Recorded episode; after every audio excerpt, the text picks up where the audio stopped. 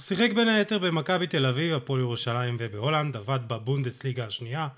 יש לו תואר שני מתוכנית ניהול ספורט של ופא, שם החליף כיפים עם ז'וניניו, ההוא מהבעיטות החופשיות בליון, וגם עם אה, אבידל, קרמבו, ראי ועוד כמה שמות נוצצים והיום הוא מאמן הנוער של מכבי נתניה, רכז קורס אנליסטים בכדורגל ומתארח אצלנו בפרק זהו דן רומן והוא ידבר איתנו על אנליזה, פיתוח שחקנים, מכבי נתניה וגם קצת ליגת האלופות.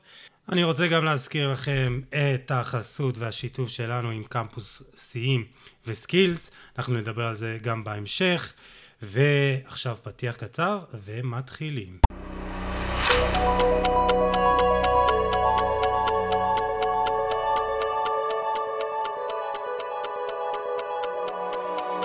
הבאים לפרק ה-88 של חולה על כדורגל הפודקאסט וכמו שאמרתי בפתיח אנחנו ממשיכים היום את שיתוף הפעולה עם קמפוס שיאים מרכז להכשרות ספורט וסקילס מרכז הכשרות והתמחויות ודן הוא רכז קורס אנליסטים בכדורגל שלהם שאנחנו גם נדבר על הקורס היום ולפני שנדבר על כל הנושאים שהזכרתי ועוד על מגוון נושאים, בוא נגיד לו שלום, אהלן דן, תודה שהגעת, מה העניינים? היי יוסי, היי גיל, מה העניינים? טוב להיות פה, הכל טוב. איך אתם? אנחנו מצוין, גיל, מה העניינים? בסדר גמור, תענוג, אה, תענוג תמיד אה, לפגוש את דן ככה ולהיזכר ב, באמת בחוויה הטובה שגם לי הייתה בקורס הזה, שלמדתי בו המון. אה, תמיד כיף לדבר עם דן על כדורגל, אז שמח שהוא פה. Uh, לגמרי, ואני דיברתי על זה בפרק עם uh, אריק, ואולי אני אביך אותך קצת, uh, דן, אבל אני חושב שהשיחות איתך צריכות להיות בריכוז מלא. כלומר, זה, זה שיחות שאתה... הן, הן גורמות לך לחשוב ולפתוח את, את הראש כזה, וכאילו אתה צריך כזה להיות באיזה מוד מסוים ו, ו, ולחשוב. וכאילו זה, זה שיחות עמוקות יותר, וגם על כדורגל, שזה גם מתבטא בקורס עצמו, אבל זה גם מתבטא, גם מתבטא בפרק הקודם איתך, פרק 11, מי שלא שמע זה אחלה פרק, אתם יכולים עדיין לשמוע אותו, והוא רלוונטי, אבל השיחות איתך מעניינות, כאילו, אמרו לך את זה כבר? א', תודה, ב', מזל שאי אפשר לראות אנשים מסמיקים בפודקאסט. האמת אנחנו מקליטים את זה גם בווידאו, אז אל תדאג. אה, שיט. לא, אל תדאג. אה, סתם, אני צוחק. וגימל, טוב, העלית את הרף, עכשיו אני בלחץ, אתה יודע, אני מרגיש שאני צריך להגיד דברים מעניינים, אני משתדל. לא, לא, מה, בפרק הקודם היה לנו ככה אה, דוגמאות מטוחל, אם אתה זוכר, אז היה, היה, היה מעניין גם אז. אדיר. אז אה, טוב, אז קצת כך זה פתיח, ולפני שנתחיל לדבר על העניינים, אני חייב לשאול אותך על אתמול. ישבתי לראות את ערוץ הקיבוץ של ליגת העל לנוער, אני, אני חייב להגיד, אתה מאמן הנוער שלהם, אתם מובילים 2-0, אני שולח לגיל הודעה, דן יבוא בהרגשה טובה, יבוא בכיף, ופתאום בול 2-0, ובכל שלב זה היה כזה, אתה יודע, ערוץ הקיבוץ, אז, אז כל הזמן, אתה יודע, הלכו להזדמנויות שלכם, הייתם כל כך קרובים לעשות 3-0 ו-3-1 ו-3-2, כאילו, לא החמצתם, כאילו, איך אתה מרגיש אחרי משחק כזה? כאילו, בא לך לשמור את זה משהו? בקיצור זה על יוסי, יוסי ניכס אתכם, אז... אה. יש לי יכולת כזאת, כן. אני אגיד משהו שעומר בוקסה אמר לי, שהוא מאוד נכון. הוא אמר לי אה, שהפספוס של ניצחון לתיקו הוא הרבה יותר כואב מהפספוס של תיקו להפסד. כי פה הפסדת שתי נקודות, וכשהמשחק הולך לתיקו ואתה יודע, ובסוף אה, הפסדת, אז אתה יודע, בסך הכל הפסדת נקודה. אז אה, כן, זה כואב, כי היה לנו משחק טוב, והרגשנו שאנחנו בעמדה מאוד מאוד טובה לנצח, מן הסתם אתה מוביל 2-0 וגם לא כל כך רחוק לעשות את השלוש. אה, אבל כן, זה כדורגל, ופשוט המומנטום השתנה ב... באמת ברגע אחד, וזה קורה, ו... ואז המשחק התהפך, ואם להיות כן, אז הוא גם היה יכול ללכת למקום שאנחנו מפסידים שלוש שתיים. אמ, אז זה כואב מצד אחד, מצד שני... אשדוד קבוצה מצוינת, צריך להגיד, אשדוד... אה, אשדוד קבוצה מצוינת, אבל גם אנחנו קבוצה מצוינת. ו... אז מצד אחד באמת זה כואב, ואתה רוצה לנצח, אתה רוצה את זה בשביל השחקנים שבאמת אה, נתנו משחק טוב ואינטנסיבי, ו... וזה כואב, אבל מצד שני אתה גם, אתה יודע, זה כיף לראות את השחקנים באמת אה, מתקדמים. זה, אז זה בא ביחד. אז זהו, אז, כן, אני, אני חייב להגיד לגבי הדבר הזה, כי זה משהו שרצינו אולי לשאול בהמשך, וזה גם מתקשר לקורס עצמו, לקורס אנליסטים בכדורגל, אה, ואת האמת, זה משחק חוץ לא קל, כי אשדוד מקום שלישי בליגה, אתם מקום תשיעי, היא גם הגנה רביעית בליגה, אז אה, גם הגעתם להמון הזדמנויות, גם הפקעתם, גם הבכתם אותם עוד, אתה יודע, במתפרצות האלה, וזה איך זה, זה מתקשר לניתוח משחק, ניתוח יריבה, איך אתה מתכונן למשחק, איך אתה גם עכשיו אחרי המשחק מנתח אותו ומנתח את הפעולות, מה עבד, לא עבד, אה, וגם חייב לציין שהאנליסט שלך בקבוצת הנוער הוא שקד עמירם, הוא גם אה, פה אה, חבר ואחד שגם מתארח אצלנו באחד הפרקים, אז תעשה לנו קצת סדר ב... לפני משחק, אחרי משחק כזה. אה, אוקיי, אני חושב ש, שלפני שהולכים להכנה, אני חושב שגם צריך לדבר ב, על איזושהי פילוסופיית משחק ואיזושהי תפיסת משחק. ועכשיו בנתניה, באמת כשאלמוג הוא הספורט דירקטור ובני הוא המאמן בוגרים, זה באמת, אתה יודע, שתי דמויות משמעותיות שגם הם מאוד מאמינים במשחק לחץ, ורואים את זה גם בקבוצת הבוגרים. ואני מאוד מתחבר לזה. אה, לחץ גבוה על כל המגרש, גישה שהיא מאוד יוזמת ולא מחכה שהיריב יטעה, למרות, אה, באמת, אנחנו מאוד מנסים להיות אקטיביים ולגרום ליריב לעשות טעויות ו... ועל ידי זה בעצם לייצר מצבים ולהעביר את כל כובד המשחק לחצי השני ואני מאוד מתחבר, לצערי רוב הכדורגל בארץ הוא מאוד לא כזה, הסגנון משחק אה, הישראלי אה, הוא מאוד שמרני, אתה יודע, בדרך כלל רוב המאמנים מאוד אוהבים אה, לעשות בלוק שהוא יחסית נמוך ו... ולנסות באמת כמו שאמרת לעקוץ, לא, לא שאני לא חושב שזה יעיל, זה... אבל זה, זה סוג כדורגל מסוים, אני, אני אוהב יותר כדורגל דינמי טוב, בכל זאת אה, עבדת בבונדסליגה השנייה, אתה יודע, זה... כן. זה מתקשר הכל. טוב, כן, יש, גם, יש גם את הסיכון, אתה יודע, באיזשהו מקום, כן. בקטע של אה, שאתה, עושה, שאתה יוצא ללחץ גבוה, אני למשל ראיתי נגיד איזה גול אחד שאתם קיבלתם, ואמרתי, זה ממש הזכיר לי, כאילו, את, את ההגנה של מכבי נתניה, כאילו שעומדת מאוד מאוד גבוה, וממש זה היה נראה כמו, ממש כמו קבוצת הבוגרים, שעומדים גבוה, ולפעמים יש לזה גם מחיר, אתה יודע, עם איזה כדור ארוך אלכסוני על 70 מטר שחותך את כל ההגנה, שאתה עומד אה, עם קו הגנה על החצי, אה, יש לזה גם מחיר, זאת אומרת, גם... חד משמעית. מסבירים את זה לשחקנים, אומרים להם כאילו להמשיך באותה הדרך. כן, חד משמעית. אה, זה כדורגל שהוא בסיכון גבוה יותר, אפשר, אפשר לקרוא לזה. וגם אני חושב שאתה יודע, יותר קל להגיע לקבוצה אה, וללמד אותה בלוק נמוך, הגנה נמוכה שבעצם אה, שמה הרבה שחקנים מאחורי הכדור וברגע שמחלצים את הכדור מנסים לעשות איזשהו מעבר.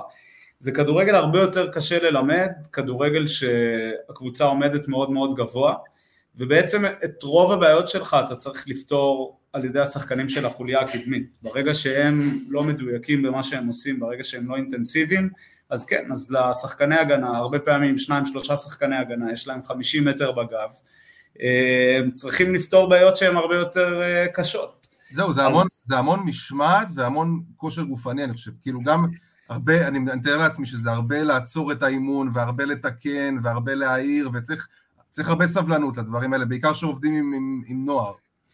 חד משמעית, אני חושב שזה נוגע לכל סגנון משחק, אה, אבל פה אני חושב שחלק מהתהליך עם השחקנים זה באמת לגרום להם, תראה, אתה, אתה, אני חושב שמנגנון הרבה יותר חזק אצל בן אדם זה לגרום לו לאהוב משהו, מאשר לגרום לו לעשות משהו בגלל שהוא חייב.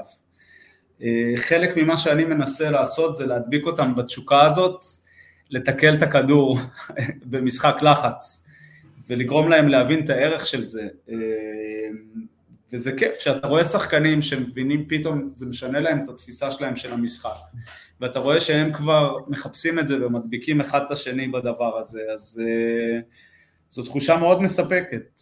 ואיך אתה... מהתהליך. כן. ואני מניח שאתה עובד את זה המון במגרש, וכמו שגיל אמר, עוצר את האימון ומדג... ומדגיש, וזה דברים שאתה יודע, מתחילים עוד באימון הראשון שם בתחילת העונה, טרום עונה, אבל בואו נביא את זה לנושא שלשמו התכנסנו, אה, לאנליזה. איך אתה מנתח את המשחק אה, בהתחלה? האם אתה לכל משחק ניגש באופן שונה? תלוי ביריבה, איך אתה גם, כמו שאמרתי, מתקן את הטעויות שניסית, אם בכלל אתה עושה איזה בדק בית, האם באמת הצלחת לעשות את מה שתכננת, אז איך זה מתבטא בפועל בתחום של האנליזה, של ניתוח המשחק? ברור, אז, אז באמת, קודם כל, אה, אנחנו רוצים לשכלל את המשחק שלנו ואת העקרונות משחק שלנו, וכל שבוע בעצם אה, אה, מתחיל הוא מתחיל באימון התאוששות ואז יוצאים ליום חופש, אבל אז בעצם כשנפגשים, שוב זה מתחיל בניתוח של המשחק הקודם, אה, מה שקרוי בעברית תקינה פוסט-מאץ'. ובאמת במשחק, אתה יודע, בניתוח וידאו של המשחק שעבר, אתה באמת אה, מנסה לחזור לרעיונות ש, שדיברת עליהם לפני המשחק, ו... המשחקים כולם מנתח. מצולמים, מצולמים כן. כאילו מגובה במלואם? אה, לא, אתה יודע, בליגת העל לנוער לא תמיד יש, אה, יש גובה בשביל לצלם, אז לפעמים האיכות של הצילומים משתנה, אבל אה, זה משהו שהוא בעיניי, שהוא חייב להיות. אגב... אלא אם, אלא אם כן אתה משחק בנס ציונה, ואז יש לך שם כן. וואחד... וואו, שם יש לך גובה של רחפן. שם זה דה לוקס, זה צילום דה לוקס לגמרי. אבל הווידאו של ה post-match הוא מאוד מאוד מאוד חשוב, כי שחקנים לומדים המון כשהם רואים את עצמם משחקים, משחקים וחוזרים גם לסיטואציות שהם היו בתוכם מתוך פרספקטיבה אחרת, ואז אתה בעצם, אתה יודע, חושב איתם מחדש על הסיטואציה, וגם ברמה האישית וגם ברמה הקולקטיבית, בעיניי זה אחד הדברים שהכי משפרים שחקן. לי כשחקן פעיל זה, זה הרבה פעמים היה מאוד חסר, בטח בשלבים מוקדמים יותר של הקריירה, שפשוט לא היה את זה. אז אנחנו כל שבוע עושים פוסט מאץ', שזה באמת, אתה יודע, אספה על עקרונות המשחק שלנו ועל הרעיונות שניסינו ליישם ולנסות להבין איך עשינו את זה ואיך אפשר לעשות יותר טוב, ואנחנו גם מראים הרבה וידאו אישי, כי גם חלק מהמסרים, המסרים שאתה יכול להעביר באספה קבוצתית, הם תמיד אה, מוגבלים יותר מדברים שאתה יכול לעשות בעצם בישיבה של שחקן על שחקן, שבאמת... אה, אגב, שחקנים קשה להם לשבת עכשיו ולהקשיב, ואתה יודע, כן. הרבה זמן. השחקנים, תראה, השחקנים הם מאוד סקרנים, באמת, ומאוד. רוצים ללמוד, ומאוד דוחפים כל הזמן לדעת יותר ו- ולשמוע יותר. בקבוצה, אתה יודע, פשוט זה דרך אחרת להעביר מסרים. אני אוהב מאוד וידאו אישי, שאתה גם שומע את השחקן, אתה חוזר איתו לסיטואציה, אתה שואל אותו מה הוא חשב, מה זה, אתה חושב על אלטרנטיבות, זה יותר, יותר צורה של דיאלוג. תן לי איזושהי דוגמה באמת לאיזשהו דפוס אה, מסוים ששמת לב אצל שחקן מסוים, ו, והצלחתם לשנות את זה דרך, דרך הניתוח אה, וידאו, דרך הדברים האלה. אמ, אני אתן לך משהו שהוא יחסית, שהוא יחסית חוזר על עצמו אצל הרבה שחקנים. אמ, הרבה שחקנים הנטייה שלהם, בטח שחקנים שבגיל צעיר היו כישרוניים ו... וטובים על הכדור, אז כשאנחנו מדברים על שחקני התקפה זה לבוא לכיוון הכדור, זה מאוד אה, בהרבה סיטואציות לפרש את הסיטואציה ככזאת שהוא רוצה לקבל את הכדור לרגל ולעשות פעולה. כשאתה סיפרת לנו שהעסקת בהולנד או בגרמניה, אני לא זוכר, והמאמן אמר לך למה אתה כל הזמן רץ לקבל את הכדור, כאילו חכה הכדור יגיע אליך. כן, למשל, אז אתה יודע, קודם כל זה משהו ששומעים בגילאים צעירים, כאילו בוא לכדור, אבל מעבר לזה זה כאילו, זה שחקנים שהיו מאוד טובים באחד על אחד והם עדיין כל הזמן רוצים לעשות האחד על אחד הזה במקום לרוץ לעומק. ואני חושב שאחד הדברים שאנחנו פחות טובים בהם, שוב, בפרספקטיבה של, של כדורגל ישראלי, זה לייצר שחקנים שרצים לעומק, אין לנו הרבה כאלה. רוב השחקנים, גם הכישרוניים, גם השחקני כנף, זה יותר שחקנים שרוצים לבוא בין הקווים ולעשות פעולה. לא, לא שזה דבר רע, כן? אבל חלק מהפרויקט שלי עם לא מעט שחקנים זה לשכנע אותם לרוץ לעומק, לזהות קודם כל מתי לרוץ לעומק, כי הרבה לא מזהים, כי הם לא, הם לא מיומנים בזה, אז לזהות את הרגע של המעבר ההתקפי, להגיב בזמן, לרוץ בזווית נכונה, אה, להיכנס בזמן לאמצע כשהכדור בצד השני ולא להישאר אה, מרווחים כדי שהם יספיקו להגיע לרחבה, זה למשל תהליך שהוא חוזר על עצמו אצל, עם כמה שחקנים, כאילו, והוא מאוד משמעותי בעיניי. וכן, אז זה המון וידאו והמון לחזור על זה, וזה... אני, אני, אצל חלק מהשחקנים אני קורא, אני קורא לזה לפרמט אותם מחדש, כי זה באמת הרגלים שנטמעו שאתה צריך פשוט לשנות, וחלק מזה זה גם כל הזמן להראות דוגמאות אצל שחקנים גדולים, ולגרום להם להבין מחדש את, ה, את הדברים. אה, אז זה, זה למשל דוגמה שבעיניי זה תהליך שהוא מאוד מאוד מאוד חשוב והוא, והוא מאוד uh, רחב, כאילו זה, אין קבוצה שלא תמצא שלושה ארבעה שחקנים, אגב גם ברמת בוגרים, ש, שעושים את זה באמת לא טוב, באמת לא טוב כי, כי לא מלמדים, ושוב חלק מהעניין הוא שהרבה שחקנים שהם כישרוניים והדברים, האחד על אחד עובד להם בנערים ג' ונערים ב' ונערים א', הם לא מרגישים שהם צריכים לעשות משהו אחר כי הם השחקנים הכי טובים בליגה והם יכולים לעבור שני שחקנים כל פעם שהם מקבלים כדור ומגיעים לרמת נוער ומגיעים לרמת בוגרים וזה משחק אחר. זה הדוגמה, הדוגמה הכי טובה שאני יכול לחשוב עליה באמת זה, זה ויניסיוס, שאתה אומר שזה בדיוק ההבדל בין ויניסיוס של השנים הקודמות, שכהן בא לקבל את הכדור ורוצה, ורוצה לעבור ורוצה את האחד על אחד, לעומת השחקן שאנחנו רואים עכשיו שרץ המון לעומק ובאמת הפך להיות גולר, כאילו המספרים שלו, ורואים את זה גם במספרים שלו. לגמרי, אנחנו רואים את זה בכל הרמות, זה, זה אבולוציה ששחקן עובר, ויש שחקנים שזה בא להם יותר טבעי ויש פחות טבעי, אגב, קריסטיאנו רונלדו, בגיל 18, שחקן שכל הזמן רוצה את הדריבל, כאילו הוא, הוא, הוא מבין את המשחק דרך זה שהוא יקבל כדור והוא יעשה כל מיני תנועות. הוא היה פנטזיסט כזה, הוא היה... נכון, זה מה שהוא אוהב, והוא עם השנים הוא פשוט הולך ומצטמצם, והכמות נגיעות שלו יורדת דרמטית, וחלק מזה, מן הסתם, אחרי זה יבוא גם שינוי תפקוד, אבל שחקן שרק מחפש להיכנס לרחבה, ורק מחכה למעבר ההתקפי בשביל לטוס ולקבל את הכדור מאחורי ההגנה. אז זה בעיניי uh, תהליך שאני גם מאוד נהנה, כי הסיפוק של לראות פתאום סיטואציות ש, שאתה רואה שחקן שבסיטואציה מקבילה פשוט היה בא לכדור כשיש 40 מטר מאחורי ההגנה והוא אפילו לא רואה אותם, הוא אפילו לא חושב לרוץ, ופתאום בסיטואציה מקבילה אחרי כמה שבועות, כמה חודשים, זה תהליך, אלו תהליכים ארוכים, פתאום אתה רואה אותו רוצה את הכדור בעומק, זה, זה, זה, זה סיפוק מאוד מאוד גדול. אני חושב אבל שאחד האתגרים הכי גדולים באמת זה לא להכיל שחקנים בכפית, כלומר להגיד להם תקשיב אתה לא היית עכשיו צריך לבוא לכדור אתה היית צריך אה, לנוע לעומק, זה לגרום להם להבין את הסיטואציה, לתפוס את המידע הזה, לאבד אותו ולהחליט בעצמם איזה פתרון הכי טוב יהיה באותו רגע אז באמת, איך אתה מגיע למצב הזה שאתה גורם לשחקנים ב- ב- בסיטואציה מסוימת להבין בעצמם מה הם צריכים לעשות ולא שאתה תגיד להם מה צריך לעשות? אז, אז א' זו נקודה מצוינת, אני חושב שהרבה אנשים שאוהבים את המשחק לא מבינים עד כמה הוא מורכב. ועד כמה הוא כאוטי, באמת, ועד כמה... אמרתי את זה בפרק הקודם, באמת, שאתה אמרת כמה שהמשחק הוא, אה, אתה יודע, אומרים, כדורגל הוא דבר פשוט, אבל הוא בעצם, הוא לא, כאילו, זה פשוט, הוא מורכב נכון. בצורה בלתי רגילה. הוא לא... פשוט, אז כל משחק היה לנו 10-10, אתה יודע. להבקיע גול בכדורגל זה משימה לא פשוטה. ממש, ממש, ומעבר ללהבקיע גול, זה, זה משחק שאין סיטואציה, שחוץ מ...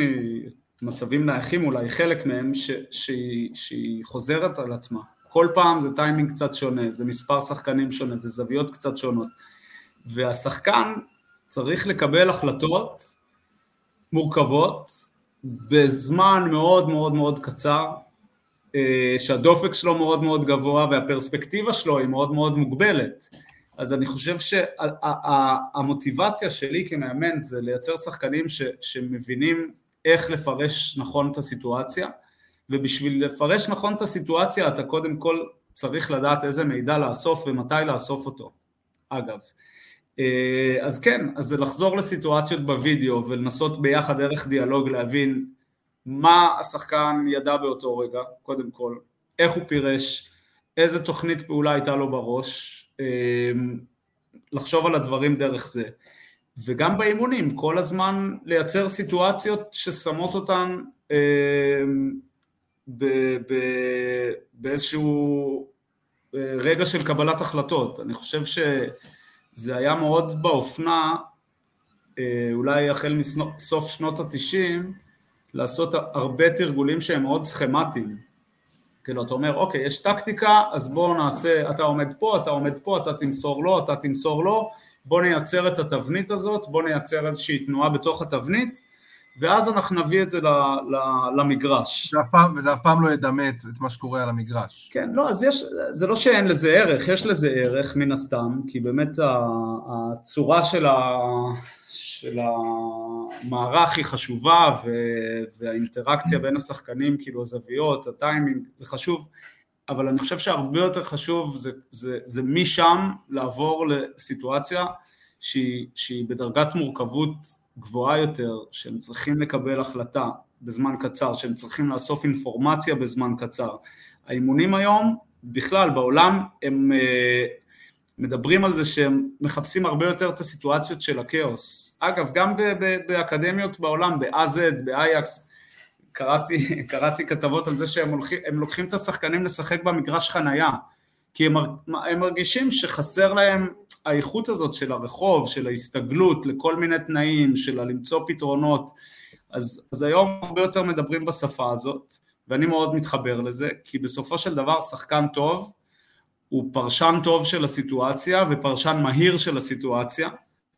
אמ, זה, זה לפני הכל. דיברנו, דיברנו, על זה, דיברנו על זה גם בפרק שהיה לנו עם אה, מרק ורטיין, שהוא דיבר איתנו באמת על מה עושים, ב, דיבר איתנו על האקדמיה של מיינץ, אם אני לא טועה, ועוד עוד כל, כל מיני מקומות שהם מאוד נחשבים בכדורגל, שהוא אמר שהקטע הוא להקשות על השחקנים ולגרום להם, זה, זה מה שמפתח אצלם את הקורדינציה ואת החשיבה המהירה. זאת אומרת, גם תן לשחקן, תן לשחקן לטעות, כאילו אם הוא טועה, זה, זה טוב, כאילו בסוף יצא מזה משהו.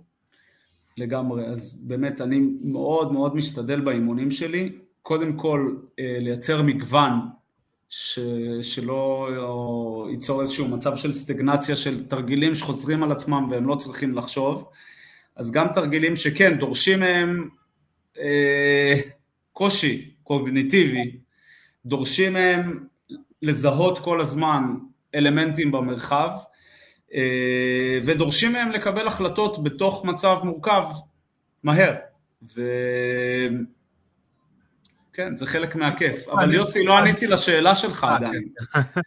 לא, אני כבר לא זוכר מה שאלתי. לא, אז שאלת איך מתכוננים למשחק, אז אני כן. רק כדי לחזור לזה אולי, אז שוב, אז יש את התהליך של הפוסט-מאץ' ושהוא גם קולקטיבי והוא גם אישי, ו, וגם מן הסתם שאתה רוצה גם לקחת את זה, אחרי שאתה רואה את הדברים בווידאו, אה, אתה רוצה גם לקחת את זה למגרש ולנסות להטמיע את הדברים שניסית לחשוב עליהם בווידאו גם, גם במגרש, בגוף ובתפיסה מרחבית שהיא, אתה יודע, מפרספקטיבה של השחקן, כי בסופו של דבר הוא צריך לחוות את זה במגרש. ומעבר לזה אנחנו, אנחנו רוצים להכיר את היריבות, אה, זה משהו שאני גם אני מתלבט עליו, כי מצד אחד אנחנו בנוער, אז גיל נוער זה מצד אחד זה כפסע מבוגרים, אז אני חושב שזה כבר צריך להיות מאוד דומה לבוגרים, מצד שני זה עדיין לא בוגרים, אז אתה, זה צריך לקבל עדיין דגש שהוא קצת יותר משמעותי ב... באישי? באישי, בפיתוח של השחקן, אבל בכל זאת אנחנו, רוצ... אנחנו עושים וידאו על יריבות, כל יריבה שאנחנו מגיעים אליה, אני כמאמן קודם כל יודע עליה, מנסה לדעת עליה הכל, וזה אומר לעבוד עם באמת לפחות אה, שניים שלושה אה, משחקים רלוונטיים שלהם שמצולמים, ו... ואז השאלה מה אתה רוצה להעביר לשחקנים, וגם פה אתה תמיד יש לבטים, כי לפעמים אתה מרגיש ש... שהשחקנים יש להם אה, קשב לזה, לפעמים אתה מרגיש שהעמסת עליהם יותר מדי מסרים ואתה לא רוצה יותר מזה, אבל מבחינת האופן שבו אנחנו לוחצים זה תמיד יהיה מותאם אה, למה שהיריבה מנסה לעשות, זה לא יאללה, זה אותו מודל, כאילו אנחנו מנסים שהמודל שלנו יהיה אה, כאילו מספיק... בסיס, בסיס מסוים, אבל מש, משתנה, אתה יודע, בחלקים מינוריים שלו לפי היריבה. כן, בדיוק. כי, כי אני חושב שבסופו לא, של דבר... פתאום לא כן. לא תכנה איזה אוטובוס בתוך הרחבה, אתה אומר, נגד לא. מכבי תל אביב. לא, לא, לא, לא, לא, כי יש לנו את העקרונות של המשחק שלנו, אנחנו תמיד נלחץ גבוה, לא משנה מה, ואנחנו תמיד נרצה לשחק בחצי של היריבה, אלה העקרונות שלנו, זה מה שדיברתי עליו בהתחלה. ובתוך הדבר הזה, אז אתה רוצה למצוא את ההתאמות, לעזור לשחקנים, לתת להם בעצם מידע, וגם זו, זו אמנות, כי לא כל דבר שאני יכול להגיד עכשיו לשחקנים לעשות להם אספה על אשדוד ולדבר איתם שעתיים. בסופו של דבר לא כל מידע עוזר גם, לא כל סוג של ידע עוזר לשחקנים. אתה צריך לעשות איזשהו צמצום בסופו של דבר. ולהגיד לשחקן תקשיב, שבזמן הזה אה, הם יעשו דבר כזה וזה הרגע שלך, זה הסימן שלך בשביל לעשות ככה וככה ואז יכול להיות שזה יעזור לו במשחק אה, למצוא טיימינג יותר טוב, למצוא זווית יותר טובה, אה, למצוא דברים כאלה שבסופו של דבר אתה רוצה, אתה רוצה לעזור להם להביא את האיכויות שלהם לידי ביטוי ולשחק. אני חושב שבצד השני של זה יש איזושהי אה, פנטזיה כזאת של אה, נעשה הכל סופר מדויק, סופר אה, אה, מושלם. אה, לא, לא, לא בהכרח אה, מובנה וסכמטי וזה, אני לא בזה, אני חושב שצריך לדעת הכל, בטח כמאמן, ולהבין איזה מסרים אתה יכול לתת לשחקנים בתוך העקרונות משחק שלך בשביל להביא את עצמם. בסופו של דבר שחקן צריך לבוא ולשחק, לשחק את המשחק, להביא את הפנטזיה שלו, להביא את האיכות שלו, ואתה בכל, בתוך הדבר הזה צריך לייצר איזושהי סיסטמה שמאפשרת לו לעשות את זה, ו... וזה מורכב. אנחנו מדברים הרבה, אנחנו מדברים הרבה, אתה יודע, על, על משחק ההתקפה ועל תבניות התקפה, ובאמת איך, איך ליצור ואיך לעשות, אבל דווקא מעניין אותי לשמוע על, על העבודה שלך מול שחקני הגנה. אה, כי אנחנו רואים ש... תשמע, אין פה, יש פה פיל בחדר בקטע של שחקני הגנה, ש, שלא לא גדלים לנו מספיק שחקני הגנה טובים, ואנחנו רואים גם, גם בליגת העל, גם בליגה לאומית, אתה רואה מדי שבוע, אתה יודע, המון טעויות גם בעמידה בסיסית, אה, כל מיני דברים, כל מיני דברים כאלה. כמה אתה פוגש את זה בעבודה היומיומית שלך מול שחקנים, ומה אתה חושב שמנקודת המבט שלך, כמובן שאתה אתה עובד במכבי נתניה, אתה לא תדבר על קבוצות אחרות, אבל ממה שאתה רואה גם בקבוצה שלך, גם בליגה, איפה יותר הבעיה? הבעיה באתלטיות, הבעיה בעמידה נכונה, בהבנה של המשחק, ו- ואיך עובדים על זה, איך משפרים את זה, איך יוצרים פה שחקני הגנה שיהיו יותר טובים, כי עובדתית, אתה יודע, שחקני התקפה יש לנו ברמות הכי גבוהות שיש, שחקני הגנה, מאז טל בן חיים, לא היה לנו שחקן, שחקן הגנה ברמה, ברמה טופ אירופית. שנייה, עוד מעט יש לנו את מיגל ויטור, הוא מתאזרח. כן, הלוואי, הלוואי. כן. אז אני, אני אגיד לך את האמת, אני, אני לא, לא חשבתי על זה בחתך כזה שאתה אומר שזה ממש בעיה כלל ישראלית, אני, אני לא רוצה גם לדבר על עבודה של אחרים, אני יכול לדבר על העבודה שלי. א', אמ, יש לזה, יש לזה שני היבטים מבחינתי, היבט אחד זה באמת היבט שהוא טקטי, ששחקן הגנה הוא זה אומנות בפני עצמה, לזהות את הסיטואציה, לעמוד במיקום המושלם, לדעת איך לפתור בעיות שהן, שהן הרבה פעמים בעיות של חוליה ולא משהו שאתה עושה באופן אישי. אה, אני חושב שזה דורש ממך איזושהי אינטליגנציה שהיא קצת יותר מערכתית. נגיד שחקן התקפה, שוב, זה, זה לעשות לזה רדוקציה וזה בטח לא יהיה הכי מדויק, אבל יש שחקני התקפה שיסתדרו ויהיו מדהימים עם אינסטינקטים מאוד טובים של להיות רגישים למצ'אפ שמולם, ואז לעשות לו הטיה, ואז לרוץ לעומק, ואז שחקן הגנה צריך לתפוס את הדברים בצורה שהיא, שהיא יותר אה, חולייתית הרבה פעמים, חשיבה טקטית של אוקיי, השש שלי עכשיו לא במקום, אני צריך להזיז אותו, וזה ימנע ממני עכשיו לקפוץ, וזה יאפשר לי גם להיות פתוח יותר בשביל לרוץ לעומק, וזהו, הבעיה נפתרה עוד לפני שקרה משהו. אתה אומר, צריך לזהות גם את השחקנים האלה שהם חושבים, כמו שאתה אומר, חולייתית, ולא... נכון, כן, כן, אז... אפשר להפוך אותם גם לשחקני, לשחקני הגנה טובים. אני בטוח בזה. אז זה, זה קודם כל, אתה יודע, ברמה הטקטית.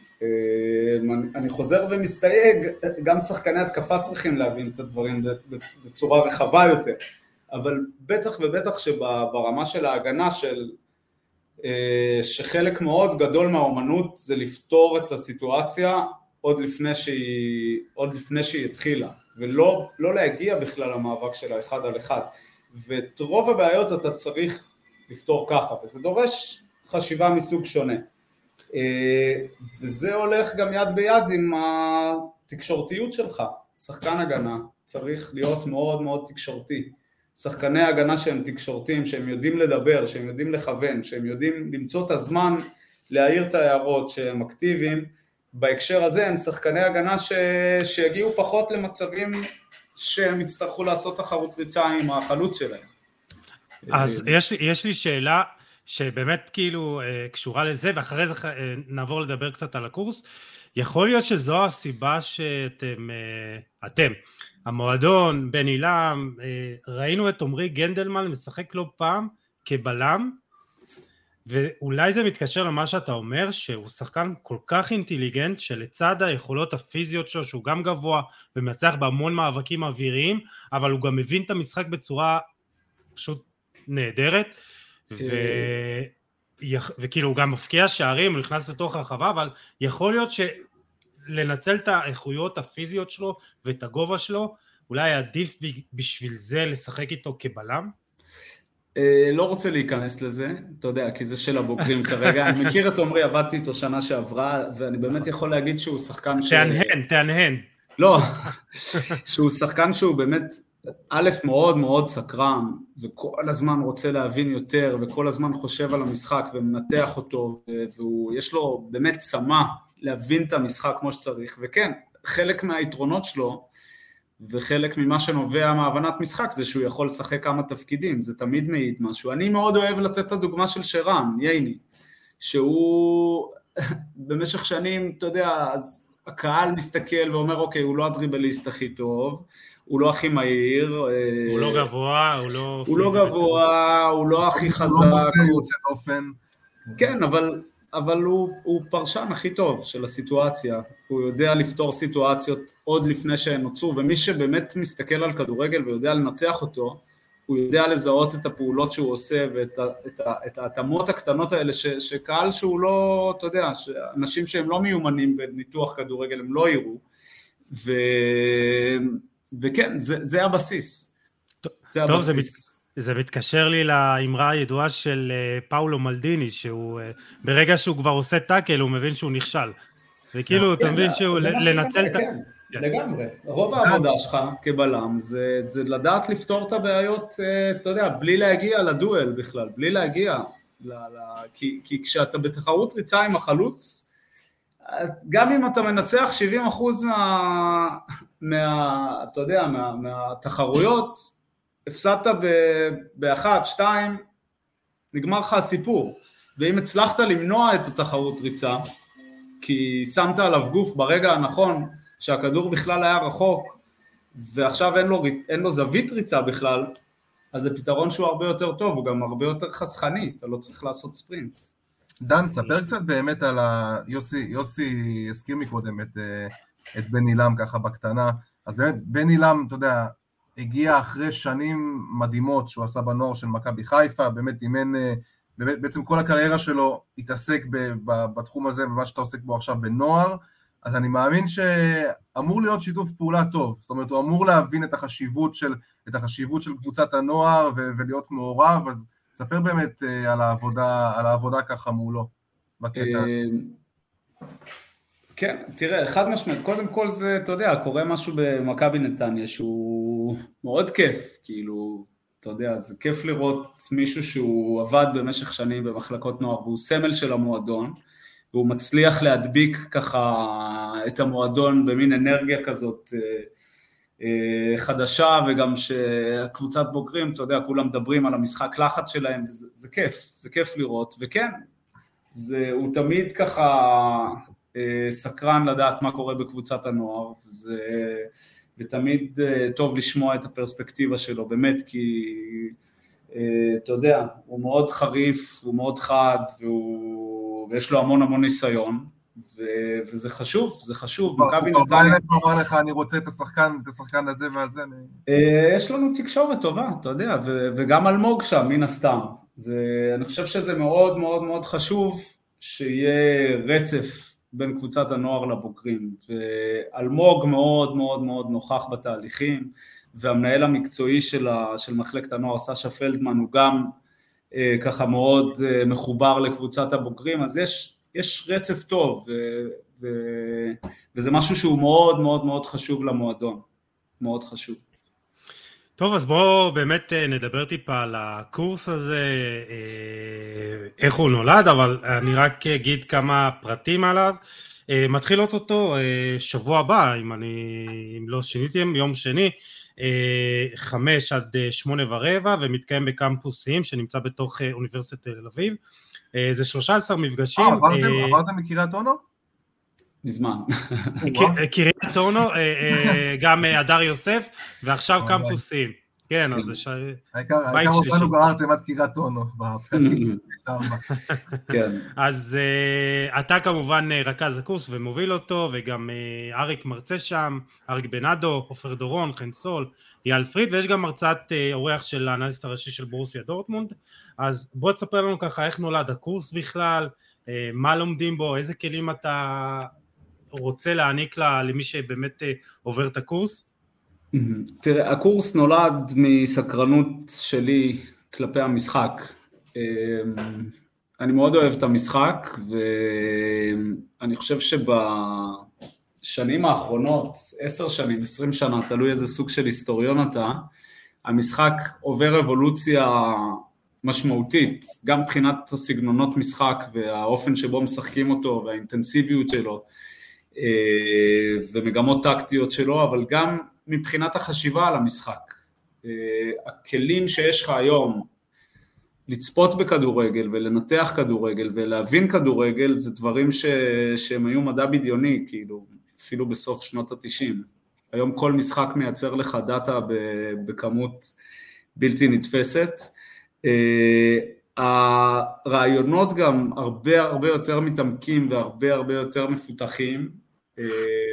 אפילו הדברים שלא לא תלויים בנתונים סטטיסטיים, מדברים טקטיקה באופן מאוד מאוד מאוד שונה ממה שדיברו טקטיקה גם, לצורך העניין, בסוף שנות התשעים, או, או אתה יודע, אפילו שאני הייתי שחקן, ב, לא זוכר מתי זה היה, שנות האלפיים או משהו כזה. אה, בישלת, בישלת יופי של גול בדרבי, אל תמיד מעצמך. לא, לא, לא, לא בא להמעיט, לא בא להמעיט, אבל אה, כן, היה ונגמר. אה, ואני תמיד, כבר כשחקן הייתה לי מין אובססיה כזו להשתפר, ורציתי להבין את הדברים יותר טוב, ורציתי לדעת איך אפשר לשפר את המשחק. וזה כאילו התחיל גם, גם ההחלטות שקיבלתי בחיים, באמת, לנסוע לשחק בהולנד עוד כשחקן, ואחרי זה לגור בגרמניה שנתיים, ו- ולעשות את התואר הזה בוופא, אני... חלק ממה שבאמת אני מאוד מנסה כל הזמן זה להתעדכן ו- ולהבין איך מדברים על כדורגל ואיך אפשר לשפר את המשחק ו- ואיך מנתחים כדורגל ברמות הגבוהות וגם באופן כללי הכדורגל הישראלי אני מאוד מאוד מאוד מאוד מן הסתם אוהב אותו ומחובר אליו כי אני פועל בו ואני רוצה להיות חלק משינוי, חלק משיפור, חלק ממה שמשדרג את הכדורגל וחלק מהשדרוג שלו באיך שאני תופס אותו זה באמת לייבא ידע מחו"ל שכרגע לא, לא זמין אז אה, זה מה ש... זה מה ש... זה הבסיס לקורס, כאילו אני, אני מציג דברים בקורס שהם פחות ב... אה, בשיח המיינסטרימי של פרשנות כדורגל פה בארץ ומנסים לחשוב ולנתח את הדברים בצורה מאוד מאוד מאוד מעמיקה. ברמה הטקטית, ברמה הסטטיסטית, אנחנו מציגים המון אה, קונספטים וצורות ניתוח וצורות חשיבה ש... שהיום שחלקם יש אותם ב... ברמות הגבוהות, אני שונא את הביטוי הזה, הרמות הגבוהות, לא משנה, אבל, ב, אבל ברמות הגבוהות, ו, וחלק אגב זה פשוט עבודה שלנו, אה, של אריק, שלי, של מחשבות שאנחנו פיתחנו, ו, והצד השני של זה, זה, זה באמת לפגוש אנשים שהם חלקם מאוד סקרנים, חלקם מאוד אינטליגנטים, שיש להם מה להגיד, ו, ודרך הדיאלוג הזה גם, אנחנו רוצים ללמוד בעצמנו, ואנחנו רוצים, אה, אתה יודע, לפתח קשרים בעצמנו, וזה מאוד כיף גם שהנה, עם חלק מה, מהאנשים שעשו את הקורס נשארים בקשר וממשיכים לחשוב על כדורגל ולדבר על כדורגל, וזה גם איזשהו משהו שהוא, שהוא חשוב לנו.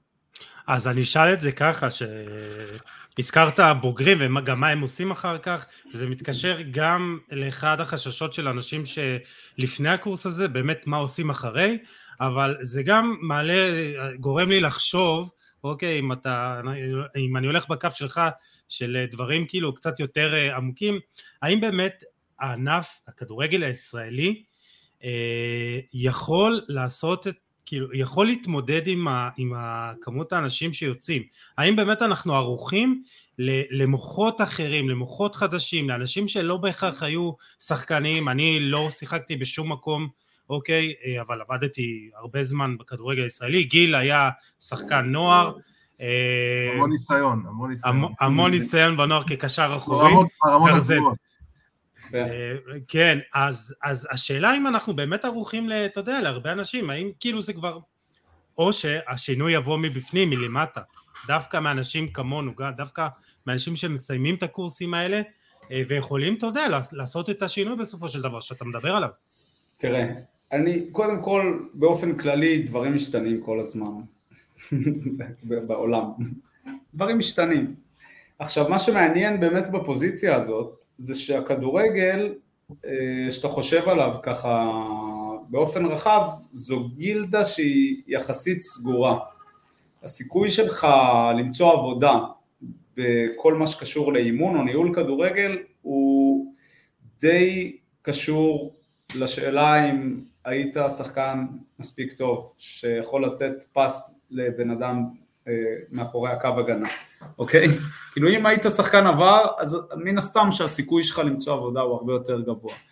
ומה שקורה עם הפוז... אפילו לא שחקן, כאילו, אתה יודע, בפרופיל הכי גבוה. כן. רואים את ברק בכר עכשיו, כאילו, הוא לא נכון. היה השחקן הכי כן. גדול, אבל הוא היה שם. נכון, בדיוק. ומצד שני, יש המון אנשים מאוד חריפים, מאוד אינטליגנטים, שיכולים להיות אה, אנשי מקצוע מדהימים, הם פשוט לא מקבלים את ההזדמנות הזאת כי, כי הם לא ידעו להרים קרן. עכשיו אריגו סאקי אמר, ששאלו אותו על, על זה שהוא לא היה שחקן, הוא אמר לא צריך אה, להיות סוס כדי להיות רוכב טוב. ואתה רואה שבכל העולם, פתאום דרך הפוזיציה הזאת של, של, של אה, אנליסטים, אז אנשים כישרוניים שמביאים משהו אחר, ובאים מרקע אחר, אתה יודע, באים מרקע של סטטיסטיקה, של מתמטיקה, של מחקר, של, לא משנה, ש, שאפילו בלי, בלי רקע אקדמי, אבל פשוט אנשים חריפים ואיכותיים וחרוצים, ש, שהם חלק מהשיח פתאום. האנליסט של מכבי נתניה, כפיר, כפיר uh, וולפסון, אם אין את הפוזיציה הזאת, הוא לא, הוא לא, הוא לא בשיחה, הוא לא בשיחה. אוקיי? ו... והיום הוא איש משמעותי מאוד בתהליכים שקורים במכבי נתניה, כי הוא חכם, הוא אינטליגנט, אמנם הוא לא שיחק, אמ, אבל יש לו מה להגיד, יש לו מה לייצר, והוא חלק מהשיחה עכשיו, הוא חלק מאוד משמעותי בתהליך קבלת ההחלטות, אז אני רק אסיים את זה, אז כן, כן. עולם הכדורגל משתנה והפרשנות משתנה, וחלק מהכלים הם גם כלים שהם הרבה יותר טכנולוגיים, שהם אה, דורשים חשיבה שונה, שהם דורשים, חלק מהם גם השכלה אחרת, ואנשים שהם מספיק מוכשרים ומספיק חרוצים, בסופו של דבר, כן, הם יכולים למצוא את עצמם, אה, יש אנליסטים כבר במקומות מסוימים שנהיים ספורט דירקטורים, אז הדברים מגיעים לארץ, והם, והם אה, קורים בקצב מאוד מהיר, האמת. כאילו, אתה עכשיו תסתכל על ליגת העל לנוער, אין קבוצה שאין לה אנליסט. אנחנו מדברים על ליגת העל לנוער, כן? אה, וגם בקבוצות נערים, וגם, אז העולם הזה משתנה, ו... ואיך בקורס הזה, ואיך בקורס הזה בעצם אה, עוזרים לאנשים להשתלב בתחום? יש גם סטאז'ים ויש גם, אתה כן, יודע, אז כל הזמן, ש- גם אתה בעצמך אה, מנסה לעזור. כן, חלק ממה שאנחנו עושים, אנחנו מבינים ש, שהקורס הזה הוא לא צריך להעניק רק ידע, ידע תיאורטי, כאילו, זה מבחינתי הבסיס, אני רוצה שכל מי שיצא מהקורס, שיהיו לו כלים התחלתיים, שוב, זה בסופו של דבר הקורס מבוא, לנסות לחשוב על כדורגל בצורה מורכבת יותר, מקצועית יותר, שהיא בהלימה יותר עם איך שמאמנים חושבים, כי בסופו של דבר אתה צריך אה, לעבוד עם מאמן, שיהיו לו גם כלים פרקטיים בסיסיים שיאפשרו לו לעבוד, כמו לצורך העניין ניתוח וידאו, אבל חד משמעית, חלק מהפרויקט זה באמת לאפשר לאנשים להראות את עצמם בשטח, ואנחנו בקשר עם כמה מועדונים, ואנחנו מייצרים סטאז'ים לאנשים שהם באים והם צוברים ניסיון אה, מעשי מצד אחד, שהוא, שהוא מאוד חשוב, לא פחות חשוב מהקורס, ומצד שני באמת מראים את עצמם פשוט, ומאפשרים להם ליצור קשרים, ו, וזה חלק מהפרויקט, זה חלק מהפרויקט. טוב, ויש כמה אה, בוגרים שבאמת אה, כרגע כבר משתלבים, כאלה שעשו איתי את הקורס, כמו גל משה שהתארח בפרק הקודם והתארח עכשיו בחלק השני של הפרק הזה. גם מישהו שאני המלצתי, גם מישהו שאני המלצתי לו ללכת, עובד היום אה, במכבי תל אביב, עמית איזון, אם אתה זוכר. אותו. כן, מדהים, כן, זה, שזה קורה זה באמת סיפוק מאוד. גדול. ויש המון כן. אנשים שבאמת, ודניאל סופר שגם אה, מקבל אה, כלים, והרבה אנשים שבאמת אה, סיימו את הקורס, אה, אתה יודע, לפני שני מחזורים וכבר משתלבים ב- ב- בתחום. אז אה, בכל מקרה, אה, לפני שנסיים עם הימורים לליגת האלופות, אז אה, מי שבאמת רוצה לקבל פרטים על, ה, אה, על הקורס הזה, אז אתם מוזמנים להיכנס לדף הפייסבוק של אה, קמפוס סיים או של סקילס, אה, ל- ל- לאתר האינטרנט שלהם, אפילו גם לשלוח לי הודעה פרטית בדף, אני תמיד אה, מוכן לעזור, ונסיים עם קצת הימורים לליגת האלופות, דן. אתה מספיק לראות קצת כדורגל שהוא לא ליגת העל לנוער או מכבי נתניה בוגרים?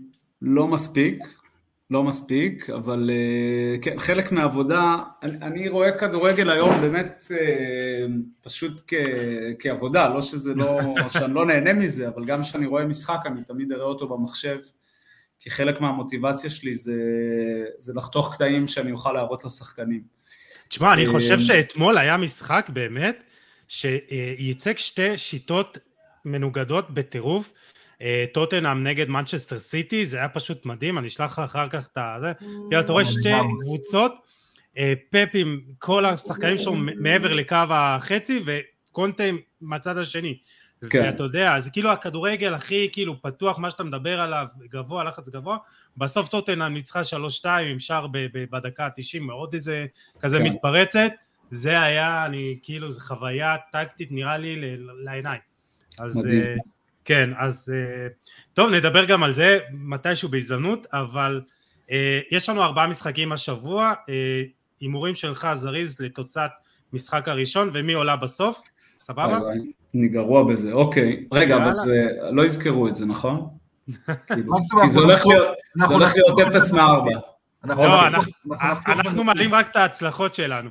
אוקיי, אני, אוקיי. אני למשל הימרתי או. שליברפול תנצח 2-0 שבוע שעבר, היא ניצחה, וגם שביירן אה, תנצח 3-0, הזכרתי רק את הליברפול. יוסי, אנשים, אנשים, אנשים אולי לא שמו לב שאני נכנסתי את מילאן בפרק האחרון, שאני אמרתי, אה, מילאן זה כאילו, אין סיכוי ש... שהיא תרד מהמקום הראשון עכשיו, זה, זה ניצחון בטוח מול סלרניטנה, וראינו מה קרה אתמול. אה, לא, בסדר, בינתיים לא שמו לב, בוא נראה אם ישימו לב. אנחנו מנכסים. אז משחק ראשון, צ'לסי מול ליל, צ'לסי מארחת המשחק הראשון, תוצאת משחק ראשון ומי עולה בסוף. אוקיי, אז גם פה אני אנסה לעזור ב... בסטטיסטיקה. סטטיסטית התוצאות הכי נפוצות, אם אני לא טועה, זה 1-0 ו-1-1. אה, לפחות זה היה נכון לפני כמה שנים.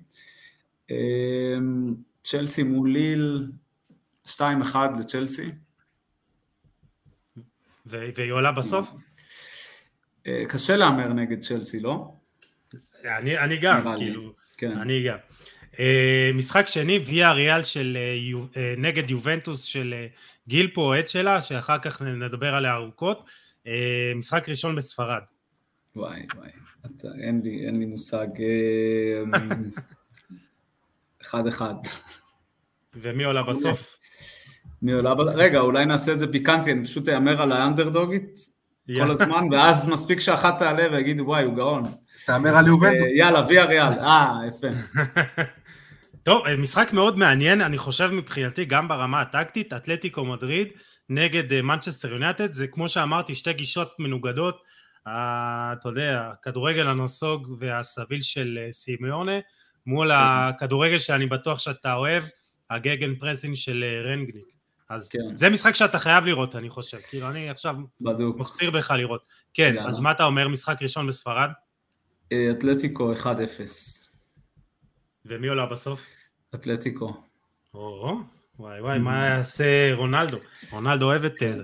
להמר נגד רונלדו בליגת האלופות, אם אתה מדבר על סטטיסטיקה זה בעיה. אתה לא בצד הנכון, כן. כן. טוב, אז מפגש שהוא אמנם כזה, אתה יודע, שתי קבוצות שהן פחות בפוקוס, אבל עם הרבה היסטוריה, שנדבר על זה בפרק השני, בנפיקה לסבון נגד אייקס. שי, איזה משחק. ב... כן, משחק ראשון בפורטוגל. 2-2, ברור. ובסוף אייקס עולים ככה, כן, בשיניים אבל. כן, וואי וואי, טוב, יהיה כן. מעניין, זה באמת מפגש עם המון היסטוריה, אני, כמו שאמרתי, נרחיב את זה אחר כך. ברור לכם שאני אפס מארבע בוודאות, אה, כאילו, אה, בעולות, בתוצאות, בהכל. נעדכן את זה גם בדף, אם כן. יש הצלחה מעלים, אם לא, לא מדברים על זה. בדיוק, לא, תכתוב, אתה יודע מה עושים, אתה יודע מה עושים, יש את הוידאו, ואז בדף אתה רושם את ההפך, ואז אחרי זה אתה רואה, אתה יודע, מה אה. מתאים, ואתה, או שאתה מפרסם את הוידאו, או אתה, כן. נוציא, נוציא, נחתוך את ההימור הנכון וככה נחליט את כל ההימורים הנכונים של אה. אנחנו צריכים להקליט כמה כאלה פשוט. כן. אז אנחנו עכשיו כן. בטייק הראשון, עוד מעט הטייק השני, לא משנה. אה, בכל מקרה, דן, תודה רבה. תשמע, היה יותר ארוך ממה שרצינו, וזה תמיד ככה, אבל אה, כמו שאמרתי לך, איתך זה תמיד מעניין, וראית שדיברנו 52 דקות כמעט, יותר מחצי שעה מה שרצית. אז תמיד מעניין איתך. אז תודה רבה, ובאמת מי שרוצה לעשות את הקורס הזה זה אחלה קורס, ובאמת קורס שפותח את החשיבה, אה, ומעניין, ודן פה באמת מוח כדורגל מדהים, אה, אז אה, תודה דן. תודה, תודה רבה. ובאמת מי שרוצה לקבל עוד פרטים, כמו שאמרתי, סקילס וקמפוסיים או דרכי, ולכם מאזינים ומאזינות, תודה שהייתם איתנו, אתם מוזמנים לשתף, לתייג ולהאר את עינינו. אנחנו ניפגש בפרק הבא, ממש עוד מעט, עם עוד תוכן מעניין ואיכותי. תשמעו על עצמכם, יאללה, ביי.